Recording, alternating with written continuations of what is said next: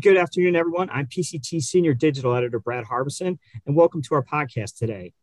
So, one of the pest stories that have made headlines recently were reports of large parachuting spiders falling from the sky.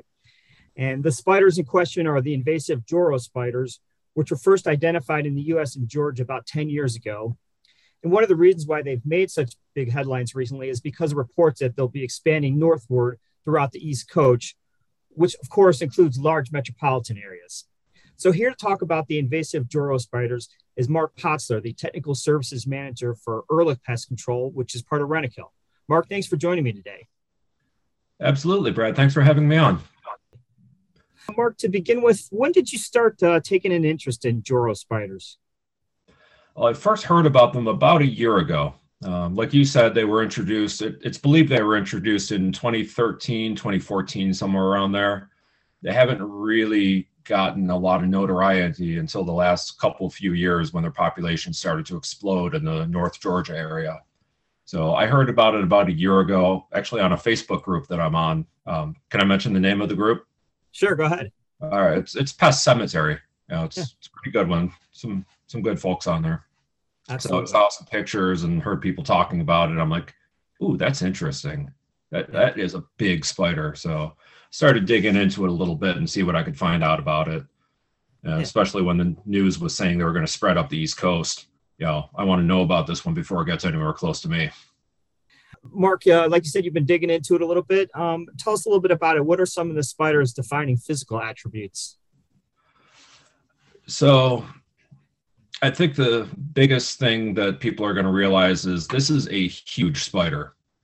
Um, the, the females in particular, the leg span can get up to about four inches across. Now, this is an orb weaving spider, so you're not likely to see it running across the floor or running across your yard. It's going to build a big web. Uh, some of the webs have been recorded up to about 10 feet across with a four inch wide spider in the middle of it. So, if that's not impressive enough, if you're brave enough to get close to it, it's actually a really attractive animal. You know, the, the body will get up to about an inch long the the carapace of the cephalothorax or the head for anyone new to the industry um, that has that's covered with some shiny silver hairs. The thorax is about you know up to about an inch long or so. It's tubular in shape very brightly colored. It's yellow and black banded and on the underside of it there's a bright red spot on there. So very very colorful. You know the long the legs are very long they're slender they're black with some bright orangish colored bands on there. So it's very striking spider. Uh, male's a little bit small, uh, quite a bit smaller. It's about a quarter of the size and a lot more nondescript. But that's what we should look for in midsummer. And then what about the spider's behavior? I mean, did they really parachute as some of the press and social media reports? Uh, gotta love the media for taking a fact and really, really embellishing it. So yes, Joro spiders do parachute as spiderlings. So it's a trait that's common across the entire family of orb weavers. The young ones will let out a long strand of silk shortly after they hatch out of the egg. And they let out the silk until the wind takes it and carries them away. The adult spider is way too big, way too heavy for a parachuting type behavior to take hold. So we're not going to have four inch wide spiders dropping out of the sky we're going to have spiders that are a couple millimeters across being carried on the wind. Most people won't even see that as it's blowing through the yard. So, yes, they do parachute.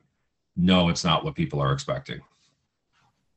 And you mentioned they're orb weavers. I mean, how, how do these spiders compare with some of the other common orb weavers that pest management professionals might encounter?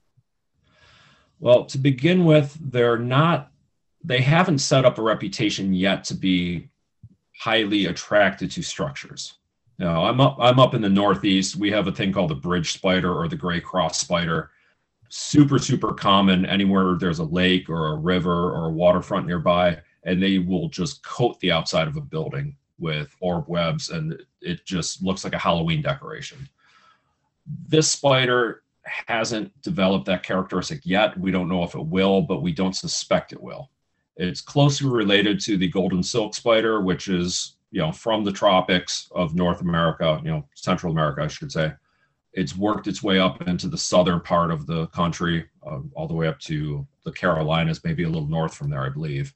So it's similar to that, and that's not highly associated with buildings. I don't expect that this one is going to be either, but it will create webs. It will sometimes attach them to the side of a house or to a deck or out in the yard where it's going to be in people's way.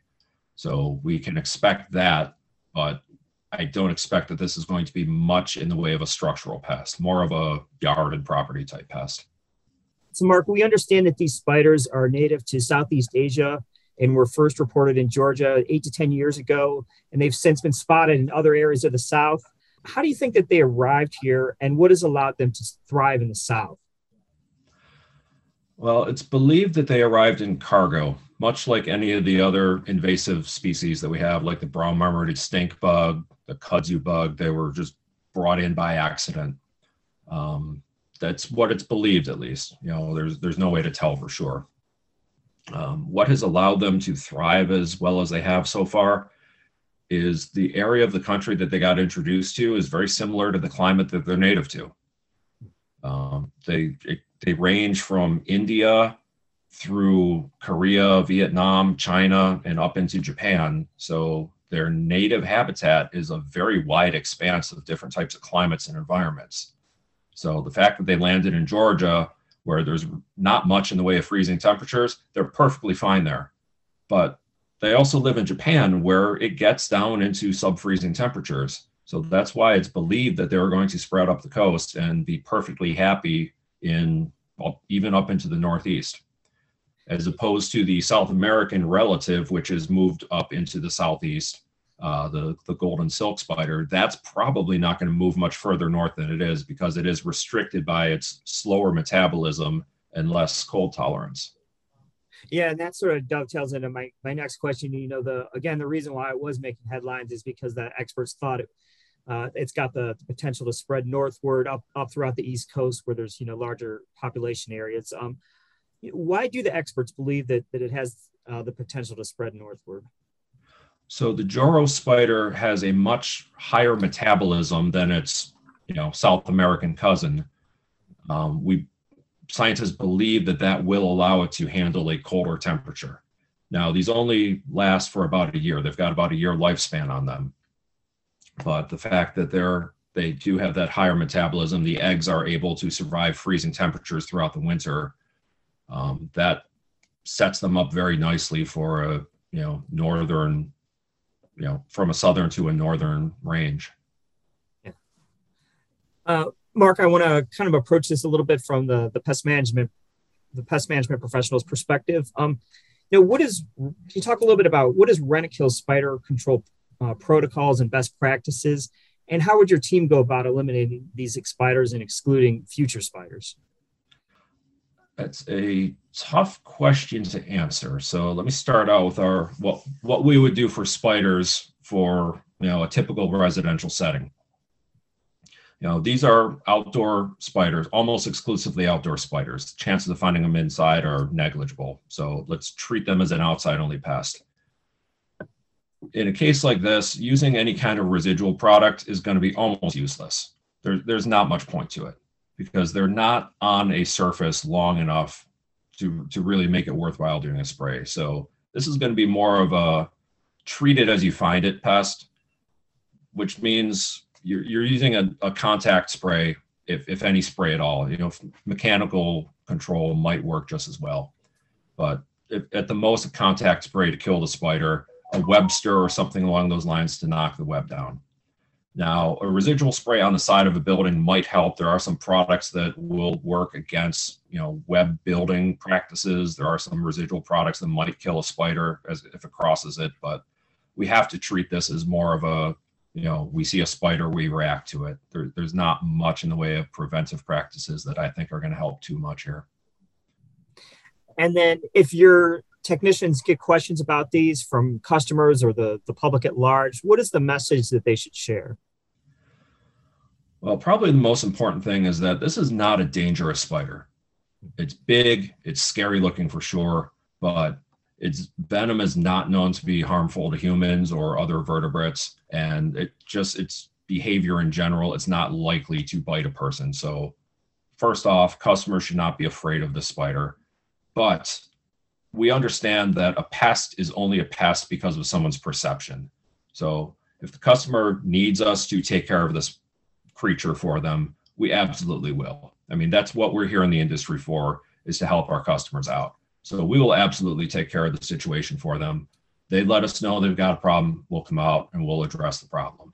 It's not something that's going to require power spraying the yard. It's go out there, spot treat, knock the webs down, and you know, take it from there. Yeah. We get a lot of reports about invasive pests and, and concerns what they do to the ecology, the environment. Should these spiders be considered an invasive pest concern? Well, they're definitely an introduced species. Even though they've been here for almost 10 years, they're just starting to build up a noticeable population and starting to spread. We have no idea what the, what these spiders are going to do to the ecosystem. So it, it's not going to be a tidal wave type of pest the way the kudzu bugs are and the way the brown marmorated stink bugs are, because those feed on plant material. They have an unlimited food source and they can build up huge populations very quickly. This is a predator. In any ecosystem, the predator's population is regulated by the amount of prey. And this is a build a web and wait for food to come by spider. You're not going to see huge population. You're not going to see a yard completely covered in webs with these things. So it's a tricky situation um, as to whether or not an eradication effort is needed to eliminate the spider from the continent. I don't think it's worth it. We don't know yet what it's going to do to the ecosystem. At most, it might outcompete some of our native spiders, some of our native orb weavers, but I don't think it's going to drive flies to extinction. As much as we would love that to happen, you know, okay. it probably won't. Do you think that this pest represents an opportunity for pest control business, or would it be sort of minimal? I don't see this as being a huge moneymaker for us you know, it's something that we can do to help our customers out when they have a concern with it, but it's not the next bed bug. Uh, well, Marc, that's all I had for you, but uh, thanks again for joining me. Absolutely, Brad. Thank you for having me on. And uh, for our listeners, uh, thanks for joining us today and have a great day, everyone.